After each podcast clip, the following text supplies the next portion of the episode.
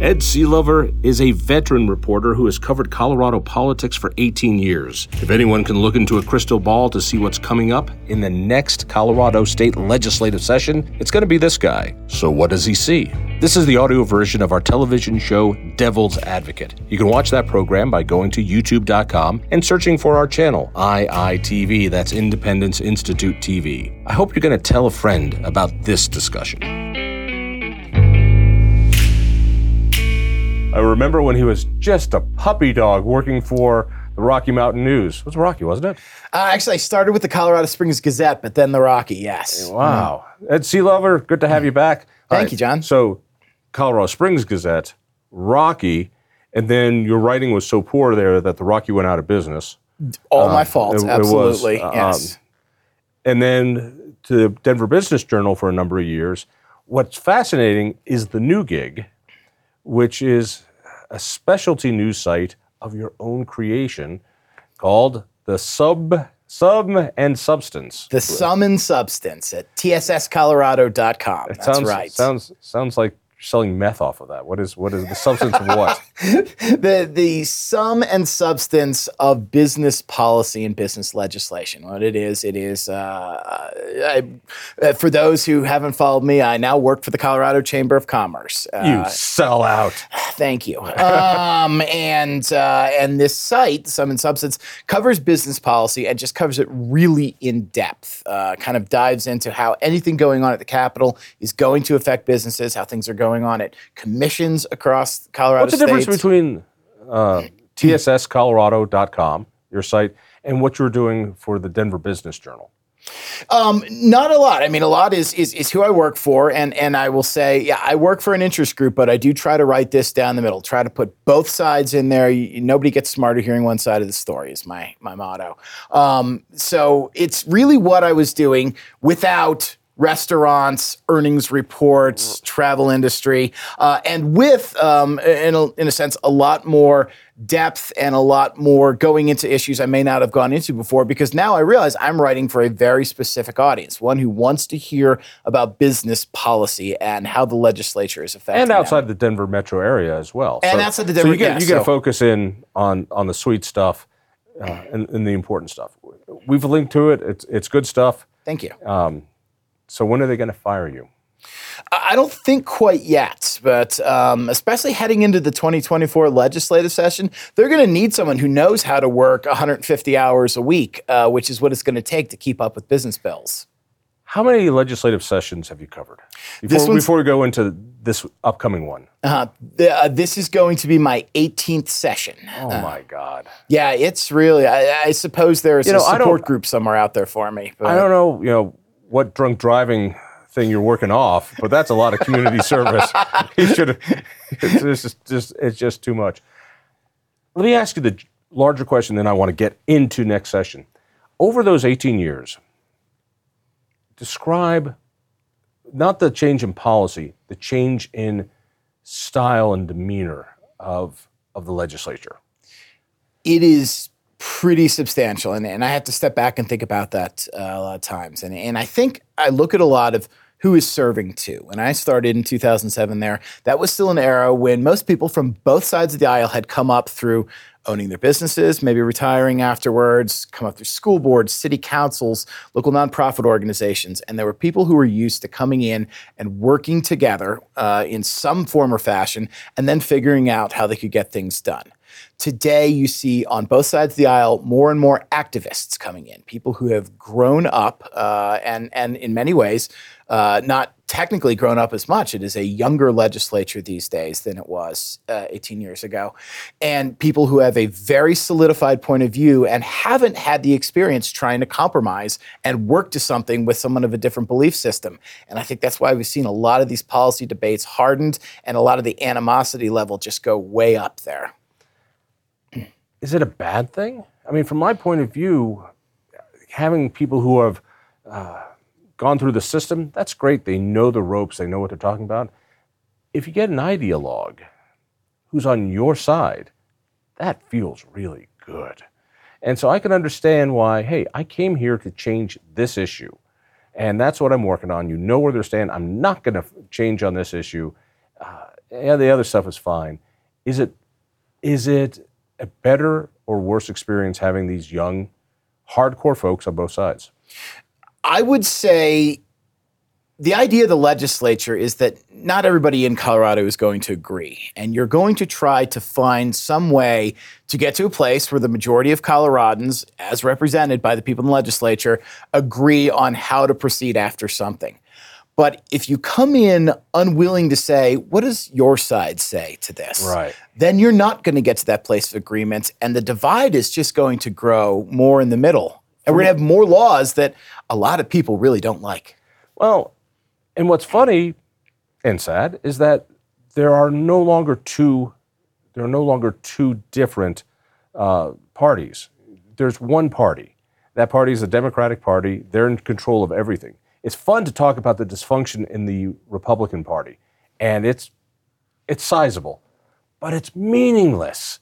I mean, you have a super minority versus a super majority, and it's interesting to see how the super majority, at least from my point of view, I'm not saying the Republicans would do it any differently, but that what we used to call the stakeholder process really doesn't exist the same way. And I saw it. Uh, I saw it through Proposition HH and, and the law that it was a fake holder process, not a stakeholder process. Well, we talked to businesses all around. No, you didn't. You just came out and here it is, and you have the votes to get it passed, so you get it passed. I've never seen that before. And, and with House, no matter who is in control, I've never seen such blatant fake holder process. Here it is, we're voting on it, to hell with you. And certainly, fake holding was one of the uh, key words of the 2023 session. We heard it over and over again. Hey, our stakeholdering process is going to be getting 70 people on this side of the uh, bill uh, on a phone call for half an hour and uh, hearing why you don't like it and then moving the bill anyway. One thing I will say, and yes, it is Democrat supermajority over there, but especially in the Senate, we saw a lot of instances last year when the more moderate Democrats started to flex their muscle a little bit more, kill bills in committees uh, really fight to tone down bills on the floor. And even though I would not say in any way moderates are the um, uh, the majority of that 23 person delegation, there are enough of them to team with the 12 Republicans where you saw some significant changes to bills last year and you saw significant pushback from the progressive wing of the Democratic Party saying this is not what we want to happen. I believe the untold story in Colorado politics I think there's two great untold stories, but the most immediate one is a civil war going on inside the Democratic ranks. Because I think reporters are so tied into the R versus D fight, they forget the R's don't matter anymore. They're just off on their own little playground having their own little spats, but it doesn't matter. The, the fight between the socialists and the liberals are just, it's getting, it's starting to spill out. And we saw it in the special, in the special session the other story that won't be told is the growth of the administrative state. How, particularly under this governor, this business friendly governor, we have seen rules and commissions and councils turned into commissions and, and the kind of stuff you must be, be looking at all the time. This is the stuff that businesses have to deal with. And it's regulatory growth. And I've never seen anything like this in, in my lifetime but it's not known to most people because why would you know that the Quality Control Council is er, now the Air Quality Control Commission and they've got massive power and they're flexing it. And it's funny you mentioned that because I've spent a significant amount of time in the off season on Air Quality Control Commission hearings. Uh, they are setting rules for the greenhouse gases that can come out of buildings. They are setting rules for manufacturing facilities and what they can emit. Uh, they are going to be looking at creating a fee early next year for greenhouse gas emissions that you have to a fee based on what you uh, uh, put out there. And there are some significant fights in that commission too. And and most people will focus from mid January through mid May on the legislature without realizing the legislature passes bills where they say now we're going to send this to rulemaking at the Air Quality Control Commission or at the uh, Carbon and Energy Management Commission or at the Water Quality Control Commission. And there are these commissions that are appointed uh, largely by Governor Polis, sometimes with input from legislators, uh, that are really taking the big picture idea of the legislature and putting them into play. And I'll go out and say that most of the appointees are hardcore ideologues. You see that on the PUC, you see it on the Air Quality Control Commission, you see it with what goes on with our energy czar, uh, Will Toor, and the things that he puts through. And uh, these are these are you've got people who don't care about economic vitality. They just want to stop progress. They just want to stop building. They want to stop businesses. They don't see it that way. They're saving the planet, and you know I respect their their they're feeling that, but they're using governmental power that is going to destroy the economy. It's you you can't fight greenhouse gases when you don't make enough money feed your t- uh, kids. It's interesting that you say this, especially given that you talked about the civil war going on within the Democratic Party. We're seeing a little bit of that even within the Air Quality Commission now. Now, back in um, uh, October, and I'm sorry if I'm getting the months wrong here, uh, back in October, the commission set what were called the GEMM 2 rules. They were rules for the largest manufacturers in Colorado. And a number of environmental groups came forward and said, here's what we want you to do. And as the commission went along, it said, okay, we want to do these things, but we, we can't can't put these plants out of business. And so they they put in a couple stipulations, they compromised a bit. And afterwards, you saw a number of environmental groups saying, this is not right. You did not do your job. This is not what the legislature wanted you to do. So even I think what was once seen as this, you know, commissions will take over and they're ideologues and they're pushing that. There's even a fight now between the practicality and the ideal in commissions. And when groups are not getting their way, you're seeing a lot of, of people upset, particularly in the in the more progressive community, about the Polis administration and the people that they're appointing to these commissions. Let me word it differently. There is a war coming, particularly in the environmental realm, of environmentalists who have religious zeal on stopping all emissions and environmentalists who can do math. These are the same people who understand, you know, they want the same goal, but they realize there is no way you're going to get to 100% uh, renewable energy by 2040 unless we do things like nuclear, unless we do things like hydroelectric. It cannot be done because they know how to do math. Uh, the others don't care. They'll close down the economy in order to stop, stop the greenhouse gases. That's the other civil war that's popping up, and it's fascinating. You know, I might disagree with, with both sides of this, but those people who know how to do math are starting to get emboldened going, this isn't going to work as they see energy prices spike. It, it's, not, it's not that hard. And I think we're going to see this come up again in the 2024 session. Um, I think one of the bills that, that drove the most hardened reactions in 2023 uh, was a bill that was going to put some some significant um, upturn in regulations around air quality permitting. And uh, Governor Polis even sent his folks down there from the uh, Carbon Energy Management Commission, from the Colorado Department of Public Health and Environment, at CDPHE, which was once viewed as the enemy by the Republicans. This is 10 years ago. Uh, came down and said, look, we can't do all the things you want to do. We're already working to clean the environment. This is too much. We don't have the staff to do this, and and frankly, we're moving the goalposts again. Um, and and kicked it back to a study committee that would look at ways to bring down ozone pollution.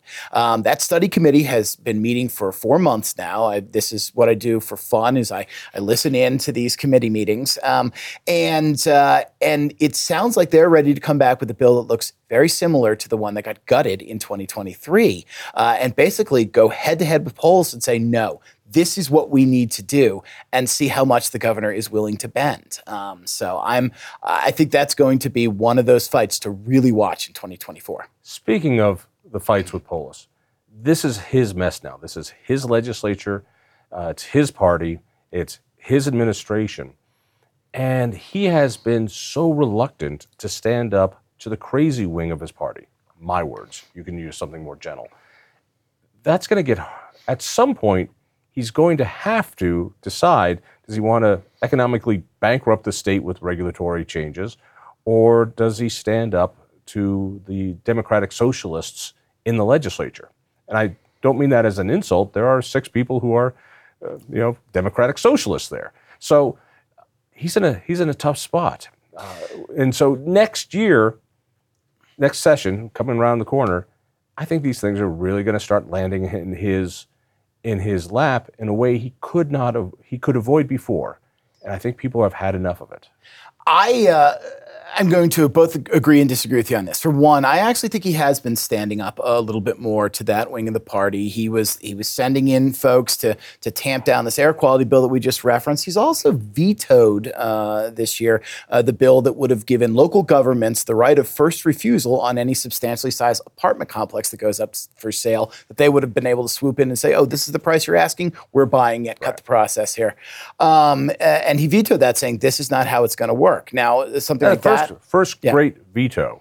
I mean, he's vetoed things that were symbolic and not very, very big. Mm-hmm. No, but you know, this this is the guy who who still hasn't stood up in a large way and and I think we're going to see. And this is the part where I'm going to agree with you. I think we're going to see that test really put to it this year. And this is this is going to get a little geeky here, but one of the one of the changes uh, that was made when uh, Robert Rodriguez took over as Senate Majority Leader, Dominic Moreno served in that role last year, stepped aside to go work for the Johnston administration in Denver. Rodriguez comes in and he made changes to a number of committees, but the key one was this: he took the Senate Local Government and Housing Committee, which is a four to three committee, four Democrats Democrats, three Republicans, despite the nearly double lead that Democrats have in the uh, Senate. Um, and he took off Dylan Roberts, who is a senator from Western Colorado, who is known as one of the leading moderates in the Senate.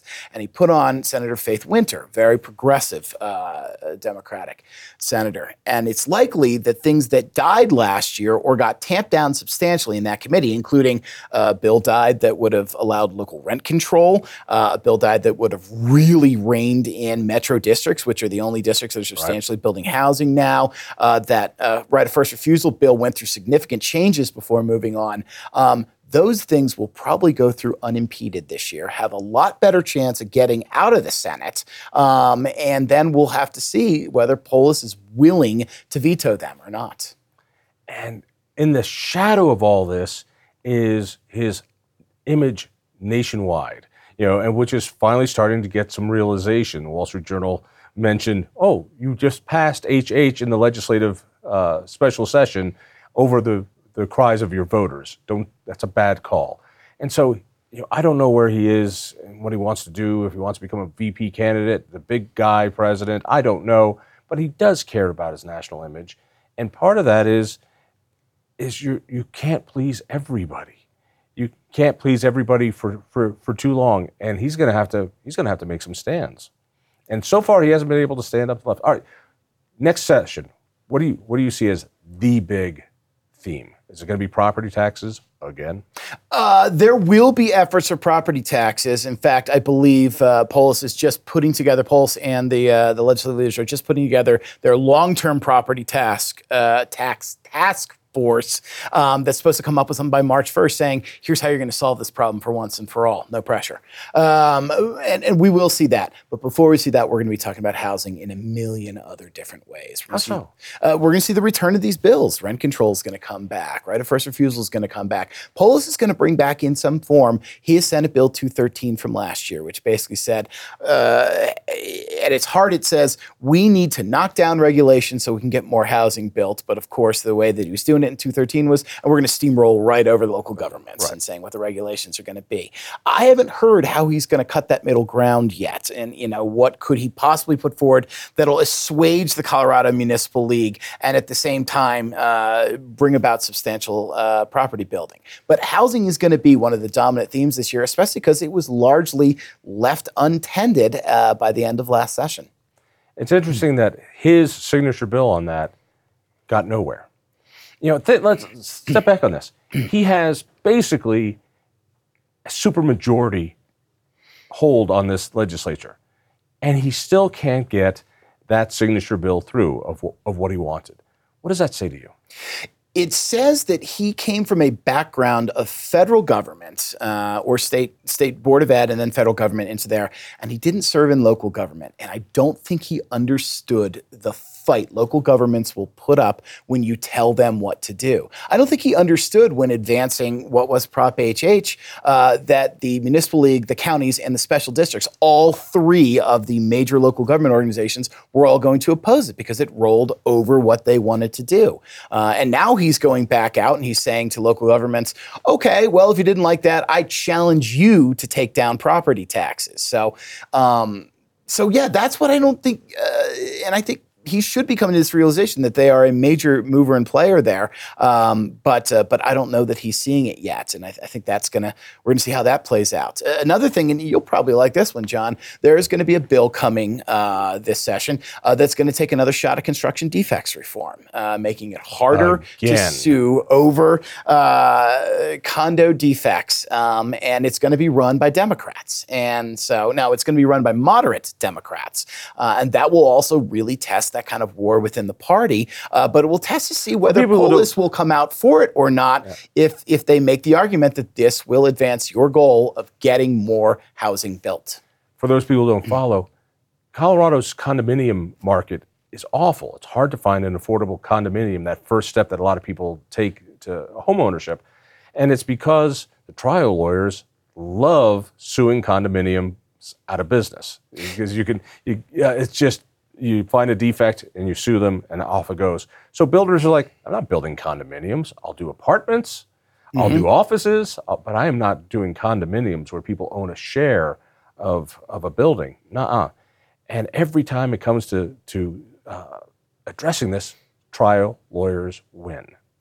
And in 2017, they thought the uh, the reformists thought we got it. We're going to make it harder now. Instead of having three members of your five member condo board vote to advance a lawsuit, we're going to make you get the majority of every one of your condo owners to do it. And oh, by the way, the Supreme Court then went and turned over, uh, affirmed that if you put into your condo bylaws that you have to go to arbitration, not to the court, then you have to listen to it. And everyone thought, okay, this is going to open it back up and it didn't. Insurance prices are still through the roof. Lawsuits are still being filed uh, because now the board is just doing the work to get half the uh, condo owners to, to put in and sue this. And condos are between 2 and 4% typically of the new housing stock that's built each year. When you see in other cities that are attracting similar kind of young workforces like Austin and Salt Lake, they're around 15% these days. Wow. And that's what you really need to get people in and start building wealth and also be able to meet the environmental goals of building uh, in close proximity and building up rather than sprawling out. The other side of sprawling out is people want homes. And the reason nobody wants to dive into this because it's it's it's plainly obvious, but no one says it, is that urban growth boundaries are the reason why home prices in Colorado are ridiculous. 98% of all the land that can be developed in Colorado isn't developed because around our metro areas, localities put up these urban growth boundaries. We're not going past that line. Well, if you did go past that line, we'd have lots of homes. This is a big, huge state. I, I defy anyone to keep their nose on a airplane window for the entire flight to see how much of Colorado is empty. But that would also mean that those places would need roads, and they would need, and, and the left does not like roads. So they want to keep people packed and stacked. If you want to lower prices of homes, the way to do that is to end these growth boundaries. But they won't touch that, and I guarantee you they never will. Well, Polis did get this bill passed last year that ended growth limits, but that only affected three cities in the state that had growth limits in place. Um, again, I, I- think we're going to keep discussing this, and, and we're going to keep discussing it in the context too. And this is why businesses beyond home builders care about this in the context of workforce development. Businesses are struggling these days to find the workers they need. Before, we used to just throw open the doors, people would move in from the Midwest and the coast and say, "Oh, this is great," uh, but now people can't find the housing they need here. And, also, you can't find the housing because of urban growth boundaries. When you do find a house, now it's got so many billions, uh, regulations on how it can be built to environmental codes. Now you're going to have to have electric heat and electric water heat and charging stations in your driveway. All this makes it more and more expensive. It's no wonder you can't afford, a young family can't come to Colorado. And I think that Polis is is realizing that, and that, and and you're seeing more going back, and more. Going back to my Yes. war inside yes, the left. Yes, and you're seeing more and more. And and Polis is, is particularly talking about workforce development. He's put forward 60 million worth of uh, worker training, apprenticeships, tax credits, things like that. Uh, I know you hate tax credits. No, well, um, but in, for, for in- a guy, in his for a guy but, who yeah. said specifically, I am going to end special interest tax credits so that we can lower the income tax rate. Here's a guy during the special session. Not only did he do what you just said, he then did the uh, earned income tax credit, lowering surplus money, taking away our TABOR refunds, which could be used to lower taxes. So this is this is the gaslighting that our governor does so well to say he doesn't like special interest tax breaks and then gives out special interest tax breaks. Mind you, that these are special interests in the terms of any employer can get some of these tax breaks that he's proposing here. But but your point is well taken in that we're going to have to balance. Like, okay, if we're going to add to the workforce, how do we get do these incentives to get people into our workforce at the same point without driving up the cost But of as homes? also a guy who says, I'm a libertarian, now it's government's job to do job training uh, when people, you know, to, to Theoretically, that's what the K to 12 and college systems are for, Well, is for job training. Right, So, exactly. yes. And so if you want if you want to lower the home prices, he knows this, let the market work. Let people put property up on those on all those empty fields and guess what? Home prices will plummet. All right, what else are we looking for? Uh, we're going to see probably a return of the Fair Work Week bill. That was the one that basically said if uh, you were not giving restaurant and retail workers their schedules at least two weeks in advance, which is not in any way a practice in the industry, uh, then you're either going to have to pay them. You're going to have to pay them more if they work more or less than you schedule them. We're hearing that's going to come back, maybe with restaurants not included, because the restaurants essentially got that bill defeated last year in working with business organizations to say how much this would kill them. Um, I, I even hear there's a bill coming that would set a 32-hour work week. Basically, if you if you have hourly workers, uh, and and one was introduced in August in Pennsylvania uh, in this, if you have hourly workers uh, and they work more than 32 hours, you're paying them overtime, time and a half. Uh, So should we change Colorado's name to France? it's these are and, and again i think some of these are going to have a hard time getting through and we saw that last year these were these were some areas where where legislators jumped up together What will Um, go through? know. What do you what do you see as very likely? I've seen things about getting rid of gas engines again. I've seen all the usual that kind of silliness. What do you think is likely to land on the governor's desk? it's it's hard to say what we'll get through. I do think there will be some sort of uh, air quality permitting regulation ramp up that will land on the governor's desk. It's a question of how significant it's going to be, and if every new oil and gas well in this state is to be considered um, a major uh, emitter, uh, that would really cut down on what that industry can do in the state. I mean, we, there's we no hear- industry left. you, you, you've heard this as well, I'm sure. We hear that there's going to be a bill introduced this year, possibly that would, you know, phase out all uh, exploration for oil and gas by 2030. I don't think that lands on the governor's desk, and in some ways, I think these these other making it harder to regulate bills are going to get through there. We may see something on uh, workers' compensation reform that's going to make it a lot more expensive uh, to uh, to buy workers' comp here. That may get through. We'll have to see how that gets massaged, but um, but I. I don't know exactly what goes through yet, but I think it's going to be some of the things that didn't make it through last year will get farther this year. Notice the theme, though, which is um, we'll get rid of the regulation on restaurateurs on the hourly way, and we'll do it else. We'll, we'll find another way. We're not going to destroy oil and gas uh, development. That would be too honest. But what we're going to do is raise the regulations so much that you'll have to do uh, air quality control permitting and pay such a fine that it becomes so cost prohibitive, you might as well just have banned it. And right now, if you talk to anyone in the industry, Colorado is what they call a no no state. Nobody comes to Colorado to explore for oil and gas. If you don't already have a permit in, in the pipeline, you're not searching for one because it is the most unfriendly state to look for oil and gas, even though we've got some of the best resources in the country. I think where the governor has a chance to, to make a difference here is if he can step forward and say, okay, we're going to continue promoting uh, new sources of energy. And even energy companies behind this, such as carbon uh, capture and sequestration, where you're, you're, taking carbon that's being emitted from a factory and you're pumping it into the ground and you're using that to get cleaner oil up and you're storing carbon in the ground for thousands of years uh, instead of having it out in the atmosphere. But that doesn't Several, make energy. That right. makes energy more expensive. It makes energy actually less expensive if companies are allowed to do that. But even several bills that went through last year kind of blocked the path for that going forward.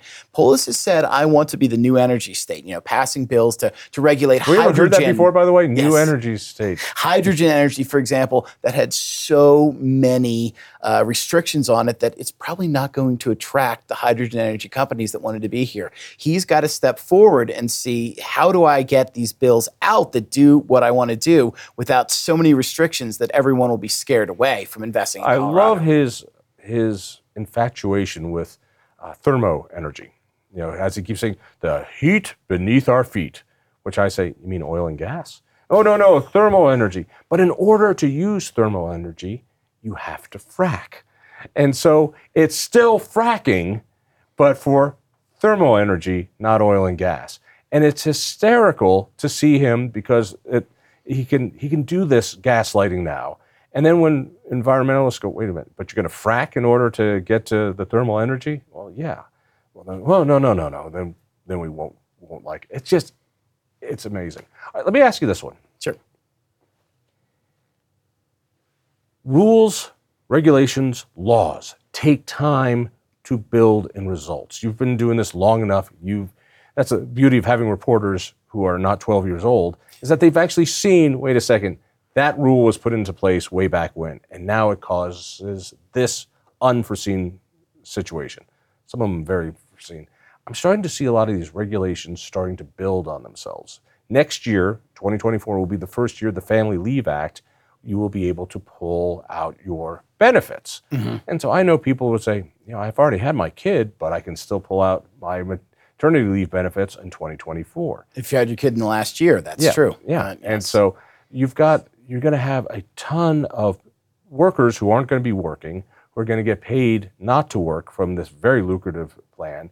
You've got the minimum wage uh, change, which was made years ago, really starting to build up Denver's minimum wage will be $18.29 an hour starting the beginning of the year. You know, so if you're a small businessman and you you need these workers, you have to pay them more and they're not they don't have to show up. And inflation is really starting to, to, to kick in. I see this in industry after industry after industry. At some point, they build, these regulations build to the point where people go out of business. First, it'll be the small business folks and in Denver, but it's going to bubble up to your clients at the Den- at the Colorado Chamber at some point as well.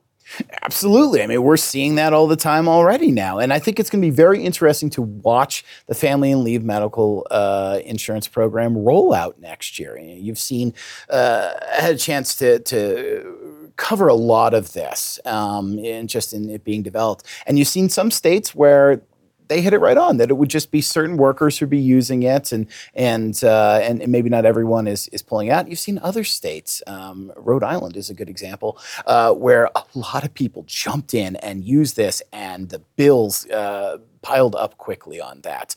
Um, a lot of people predicted the 1.3 billion that they've got in that account is not going to be enough to sustain it for a year. We're going to see fees going up because they built into the law that you could raise the percentage of a paycheck that goes into uh, family medical leave insurance. Um, I think a lot of will depend that's, on that's how much do workers know this exists. Uh, Oh, word gets around fast. Why isn't Bill here? Oh, he's skiing. I mean, he's working with his friend who needs ski therapy, whatever the hell it is. It is almost a percentage point uh, out of your paycheck, nine tenths of a cent uh, on every dollar, split between you and your employer. That goes mm-hmm. to this. It's still your money. It doesn't matter how you split it up. And it can go, if I remember correctly, to 1.2% of, mm-hmm. of so it's going to, we're going to get hit with more payroll taxes as well. I guess my point is, after six years of Polis, after eight years of Hickenlooper, four years of Ritter, these regulations are starting to turn into real world economic problems. And it's not just talk the, to any farmer, talk to any Yeah. rancher, talk to any miner, talk to anybody in uh, oil and gas, and they're feeling it. and it's not just the what do my workers get in terms of benefits, but how much am I reined in in in getting my workers? You know, we we saw four years ago the bill come out saying you have to advertise in every uh, instance what the the job pay range is, which of course led to companies saying uh, we're accepting uh, remote candidates, but not from Colorado. Um, and a bill came back in 2023. Uh, they were hoping to clear up some of those problems, and it actually made it a little bit tougher. Now you have to store up six years of record instead of three, just in case anyone sues you for uh, pay discrimination in that. Um, and yes, you see these things start to build and build upon themselves, and very little willingness to roll back or look at rolling back some of these. Now, I mean, the workers' rights advocates are going to say, look, we're not rolling these back. We put them in place for a reason. There's a reason we have, you know, six days of, uh, uh, yes, six days a year of paid sick leave now because we needed something like that. But you put that on top of family, on top of these other regulations. And we at least just have to have this debate about what does it mean for the average employer? I think too often the average employer is seen as Amazon or Microsoft. The average employer is not the guy down the street hiring 25 people with his wife to run their restaurant. And I think that's the honest conversation that needs to be had. Like, okay, yes, uh, look, employers are not out there looking to screw employees. Um, they want to have employees that want to work there. They want to take care of them too. Yes, we put rules in place because of the bad apples, but how far do those rules have to go? And what do they mean? And when do they start affecting the good apples who, if they're not closing, at least are not hiring and not expanding and not giving the good apples a chance to be the employers that people want them to be? Those employees don't stick around when they can't afford to live here, when home prices are so high, and now energy prices are high. You know, it- you, these things hurt. The Denver metro area has the highest, one of the highest inflation rates in the country, and it keeps growing that way. The Bureau of Labor Statistics breaks it out by metro area. And it's amazing to see that in Colorado, our inflation was much worse than the nation. Nation, when it hit 9%, it was 15% in Colorado. And only on those things that you don't really need to buy, like food and gasoline and that kind of stuff. All right, last question Yes. every session there's a surprise. There's this thing that turns into into the issue we didn't see coming. So you're the man. What do you think that issue is? Man, I would be a lot richer if I knew the answer to this one. You know, you But you keep- see it. There's there's always there's always a scandal. There's always uh, uh, I, I'm not- WebSock. There's always there's always some sort of drama. I, I'm not going to try to predict the next scandal. I am hearing more and more calls, particularly um, by the progressive wing, uh, about the state having more power to step in quickly. And I heard rumors of a bill uh, not long ago uh, that would allow the AG's office to step in uh, and basically stop um, oil and gas operations or other polluting operations, um, which would be a power well beyond what the AG's office has. I'm not sure the AG's office wants that power, um, and and um, I don't know if that bill in particular is coming forward. And I apologize if if the author of that bill is hearing this and saying you oversimplified it. You're right, I did. I, I, I may have oversimplified that,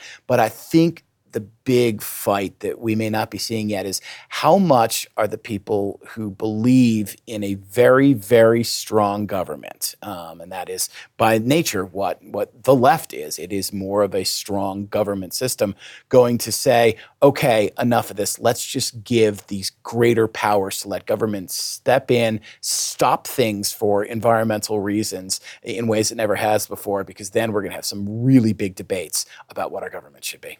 And at the core of that, what happens is a centralization of power in Denver. The magic of Colorado, I believe, in its government is that the state authority is usually pretty small. State government's relatively small. We have over 5,000 local governments and special districts. All right, that's where people keep their government close to them. You're running into the people at the supermarket. You're going to see your city council member there. You're going to find the person on the park and recs uh, board there.